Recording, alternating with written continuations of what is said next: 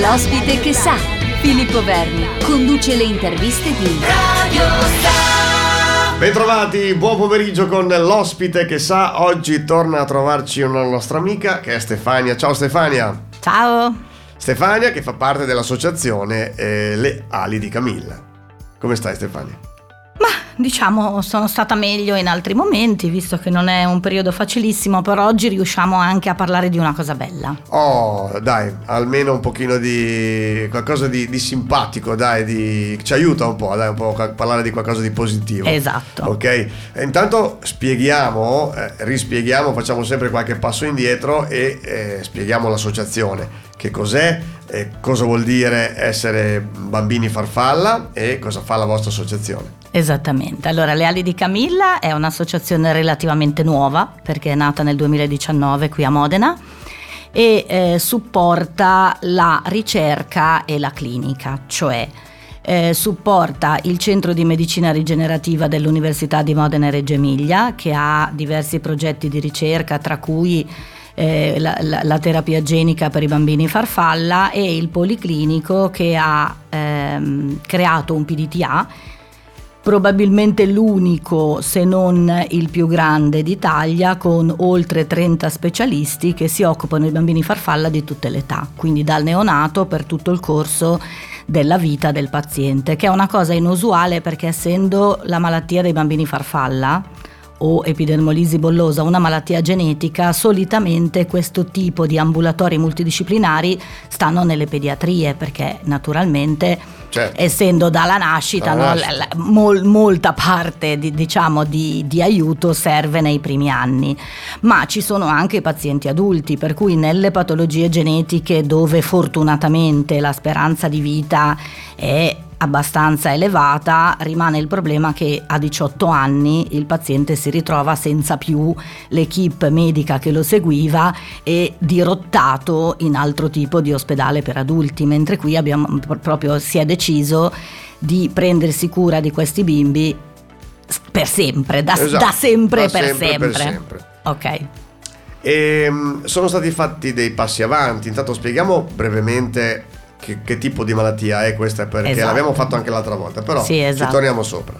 Allora, si chiama epidermolisi bollosa perché provoca delle lacerazioni della pelle che formano delle bolle di siero o di sangue. Perché questo accade? Perché è una malattia genetica che coinvolge i geni che producono le proteine che tengono adesa l'epidermide al derma, ok? Cioè chiunque di noi metta delle scarpe strette si ritrova ad avere una vescica, certo, con il liquido dentro. Ecco, immaginatele su tutto il corpo, okay, su tutto il corpo e anche nelle mucose interne, quindi tra l'altro lesioni anche molto estese che non cicatrizzano, che non chiudono, quindi che hanno bisogno di lunghe, dolorose medicazioni quotidiane tutti i giorni, che hanno bisogno di essere tenute sotto controllo per le infezioni, per tutto quanto.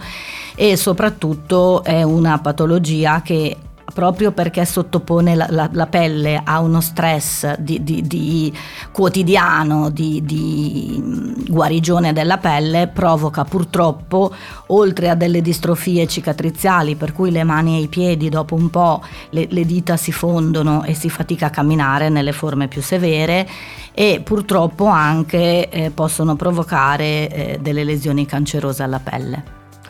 Come si supera queste fasi con dei bambini molto piccoli? Queste fasi si superano, io penso, diciamo che ci sono due aspetti, no? C'è l'aspetto prettamente sanitario, per cui è veramente importante rivolgersi a dei centri con delle competenze elevate, come Modena, ma certo, come ce ne sono altri, c'è il Bambino Gesù a Roma, c'è la De Marchi a Milano, cioè non c'è solo Modena, certo, su questo, no? Soprattutto per le parti pediatriche, quindi dal lato clinico rivolgersi a un centro e fidarsi di quel centro, dall'altro le associazioni e le altre famiglie, cioè chi prima di te ha vissuto l'esperienza. E quindi io dico sempre che la prima cosa, cioè quando mi chiama una neomamma io do sempre due numeri di telefono, cioè quello del centro clinico e quello di un'altra mamma, certo, in modo tale da capire già quello che aspetta, e di solito il numero che cerco di dare è di una mamma, come dire, il cui bimbo sia un bimbo e sia una famiglia che ha accettato bene la malattia, certo, e che quindi riesce a dare nella disperazione dell'inizio anche un messaggio positivo di un futuro, di una possibilità comunque di vita bella e certo, positiva, certo, capito? Certo. Pur nell'immensità della tragedia di questa malattia veramente devastante. Prima hai detto che c'è una bella notizia, una buona notizia, allora diciamola. C'è qualcosa a teatro che vi riguarda? Esattamente, quindi lunedì 6 febbraio alle 20:30, segnatevelo, ci sarà la prima edizione del Butterfly Gala, che è un concerto in memoria di Mirella Freni voluto da una soprano famosissima, diciamo una delle soprano più famose del momento, che fu anche allieva di Pavarotti, che si chiama Eleonora Buratto. Eleonora Buratto è da molti anni testimonial di un'altra associazione che si occupa di bambini farfalla, che è Debra Alto Adige, che ha sede a Dobbiaco, quindi in Alto Adige, e ha deciso di fare questo concerto proprio a Modena. Poi magari spieghiamo anche perché in questo certo momento i fari sono puntati sulla medicina rigenerativa e sull'epidermolisi bollosa a Modena. Comunque ha deciso di fare questo concerto insieme all'Orchestra Filarmonica Italiana, diretta dal maestro Sisillo, per raccogliere fondi per i bambini farfalla e anche per sensibilizzare. Quindi ci saranno 3 associazioni coinvolte, che sono naturalmente Debra Alto Adige, anche Le Ali di Camilla e anche un'altra associazione modenese che tutti conoscete e che collabora con noi, che si chiama ASEOP. Come ASEOP certo collabora con noi mettendo a disposizione la casa di Fausta per i pazienti che vengono ricoverati per periodi lunghi. Per esempio hanno ospitato una famiglia di una neonata per oltre 3 mesi l'anno scorso e ospitano anche tutti i pazienti che vengono qui per gli interventi, che abitano troppo lontano per ritornare a casa e che hanno bisogno certo di medicazioni e di controlli frequenti. Quindi questo è un aiuto enorme che la casa di Fausta dà. Oltretutto il concerto a memoria di Mirella Freni, e ASEOP sta costruendo la casa di Fausta 2 proprio nella villa di Mirella Freni, quindi voglio dire questa coincidenza non poteva certo essere ignorata, quindi siamo molto contenti di condividere questa bella esperienza con le altre associazioni e soprattutto con i medici del Policlinico, gli infermieri e tutto il personale sanitario sì che si occupa dei bambini farfalla, e anche con i ricercatori del Centro di Medicina Rigenerativa. Quindi diciamo che questo concerto è dedicato alle tante persone che o si dedicano ai bambini farfalla o ci aiutano ad aiutarli. Beh, è bellissima questa cosa, quindi sarà sicuramente un grande evento e vi darà sicuramente un grande aiuto, sono convinto. Tu mi hai detto prima che le cose potrebbero anche andare meglio, quindi vuol dire che c'è un campanello d'allarme, c'è una spia rossa che si è accesa. Esattamente, c'è un campanello d'allarme e riguarda proprio il futuro della terapia genica sviluppata a Modena, no? Perché prima abbiamo detto che Modena ha un'eccellenza clinica nel PDTA, quindi nel percorso per i bambini farfalla, ma anche un'eccellenza scientifica a cui guarda tutto il mondo nel campo della terapia genica. Eccellenza scientifica che in questo momento appunto ci fa suonare 1 milione di campanelli, al punto che come associazione abbiamo lanciato una campagna con l'hashtag Salviamo la medicina rigenerativa di Modena, in cui abbiamo chiesto alle persone di fare una foto con un cartello con scritto non abbandono i bambini farfalla, non abbandoniamo i bambini farfalla, perché purtroppo siamo stati un po' colti alla sprovvista dalla notizia che è arrivata a novembre che lo spin-off dell'Università di Modena e Reggio Emilia, che si chiama Holostem Terapie Avanzate, che è nato per portare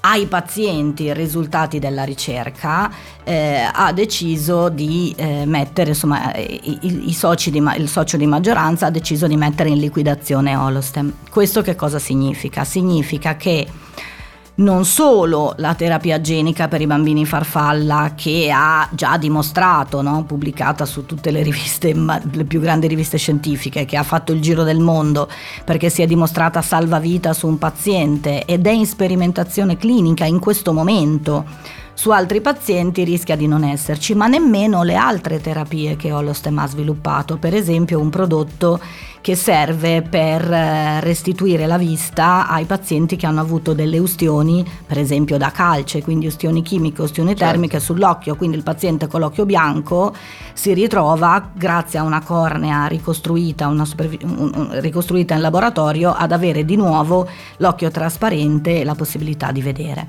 Quindi insomma questo è davvero per i malati rari un problema gigantesco. Adesso molte persone si sono messe in gioco e hanno deciso di darci una mano, dagli oltre 1.000 persone che ci hanno mandato le foto del nostro piccolo a livelli più alti di noi, piccola associazione. Per esempio il sindaco di Modena ha scritto al ministro della salute, alcuni parlamentari hanno fatto un'interrogazione parlamentare, in questo momento ci sono delle trattative in corso con un ente che si chiama Enea Tech, quindi noi qui incrociamo le dita e speriamo, ma intanto continuiamo a tenere alta l'attenzione, perché davvero questo messaggio sarebbe devastante per i malati rari, cioè che delle terapie superata la ricerca, quando hai una terapia che funziona e ritrovarsi a non averla più perché è difficilmente sostenibile da parte di un'azienda. Questo problema non ce l'abbiamo solo noi, c'erano altri malati rari con altre patologie, per esempio quelle sviluppate dal San Raffaele di Milano, quindi davvero bisogna ripensare questo modello di terapie per i malati rari.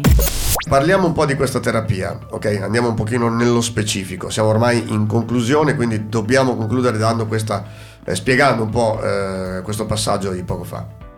Sì, allora queste si chiamano terapie avanzate perché sono delle terapie, quelle di cui ci occupiamo noi, quindi quelle del Centro di Medicina Rigenerativa, quindi quelle che rientrano nella categoria della medicina rigenerativa, che potrebbe essere la medicina del futuro se poi riuscisse a diventare veramente una medicina. Comunque queste terapie sono a base di cellule staminali, quindi servono per ricostruire dei tessuti che si sono persi, o che sono danneggiati o per un trauma, per esempio come vi ho detto prima, quindi la superficie corneale, per un'ustione e quindi il famoso occhio bianco, oppure per una malattia genetica. Cioè come funziona? Come funzionano queste terapie? Queste terapie funzionano prelevando una piccola biopsia del tessuto che interessa, quindi nel caso di Holoclar dell'occhio e nel caso dell'epidermolisi bollosa della pelle.